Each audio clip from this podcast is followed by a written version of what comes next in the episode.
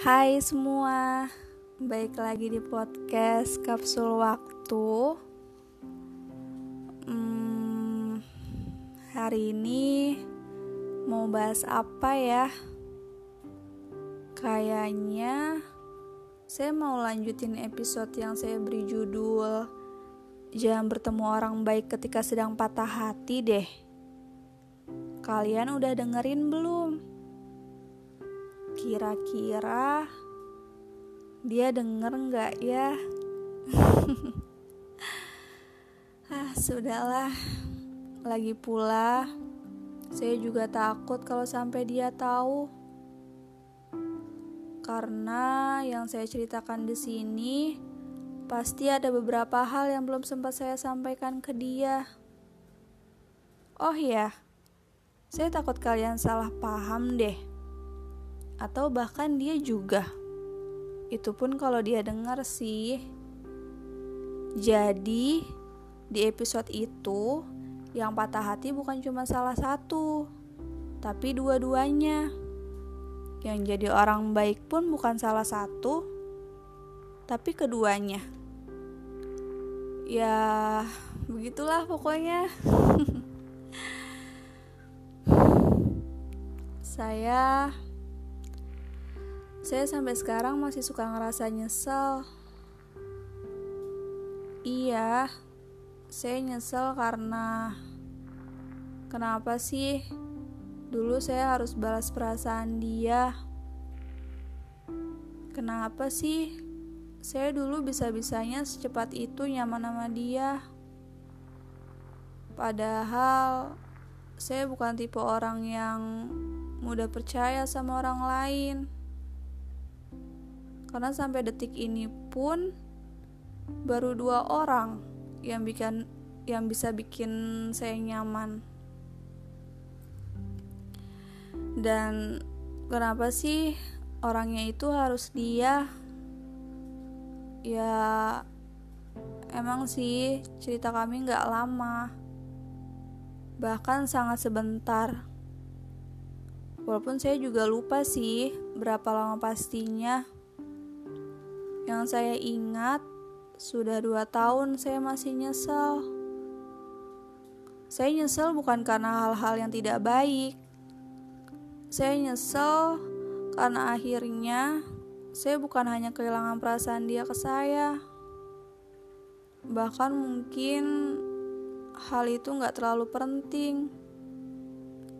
Karena ada hal yang jauh lebih penting saya saya justru kehilangan sosoknya. Saya nggak akan cerita di sini kenapa akhirnya kita berdua menyerah begitu saja setelah mencoba lagi. Dulu dia bilang kalau kita nggak akan cerita sama siapa-siapa.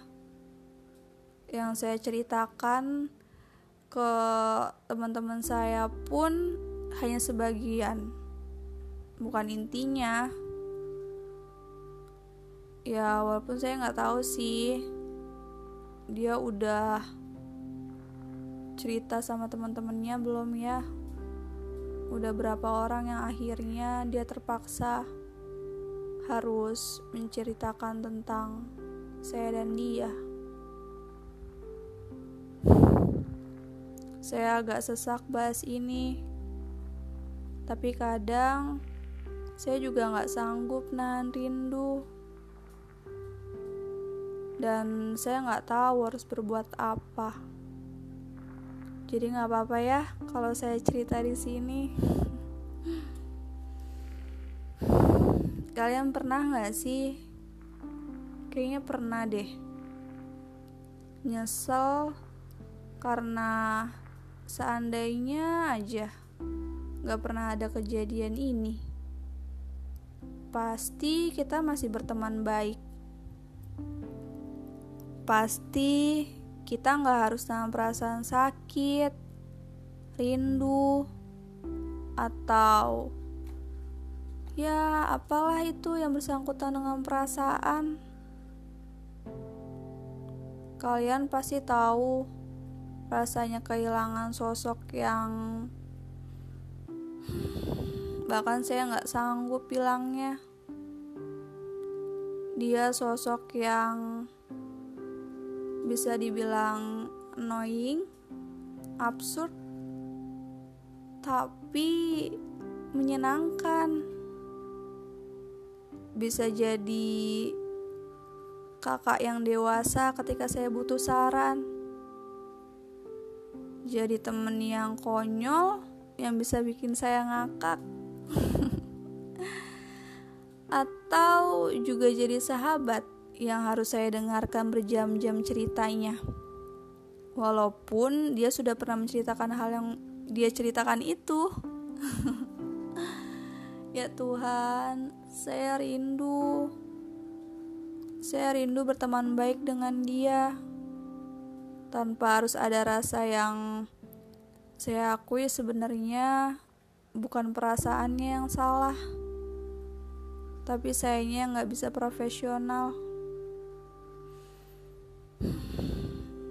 Tapi tetap aja Kalian paham kan rasanya gimana?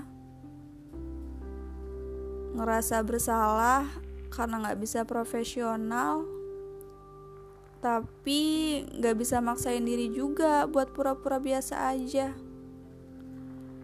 Aduh, kenapa sih? Saya ngerasa serba salah? Walaupun mungkin sebenarnya ini hal yang sepele. Yang jalan keluarnya mungkin bahkan sangat mudah. Tapi ngerasa takut ini takut itu. Bisa nggak sih saya gosok teko yang ada jinnya gitu loh untuk minta satu permintaan supaya kita sama-sama lupa pernah saling suka tapi percuma. Akhirnya, saya yang harus pergi, pergi untuk menjauh karena saya belum bisa ngontrol perasaan sendiri kalau masih harus komunikasi. Gak baik emang, jangan ditiru seperti lari dari masalah. Tapi saya sudah pernah mencoba dengan cara lain. Dan ternyata itu hanya menyiksa diri saya sendiri.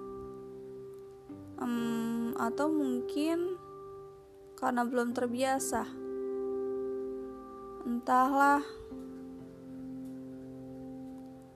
Saya tahu dia pasti sempat kesal Apalagi pas saya akhirnya memutuskan untuk blokir WA dia.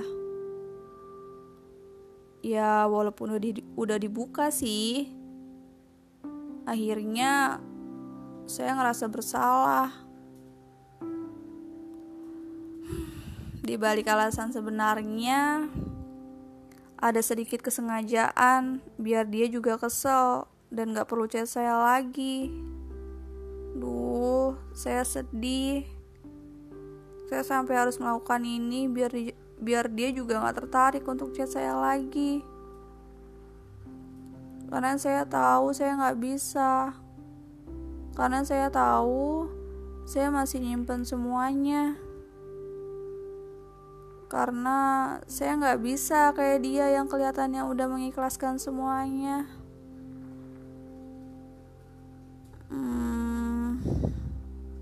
Oke. Kayaknya semuanya seperti yang dikatakan Rintik Seduh. Nggak apa-apa. Nggak apa-apa. Kadang ada hal yang memang harus direlakan dengan cara begini. Semua orang punya caranya masing-masing kan? walaupun tetap aja sih saya masih suka berdoa semoga suatu saat saya bisa mengampuni diri sendiri saya masih suka berdoa semoga suatu saat saya dan dia bisa berteman baik lagi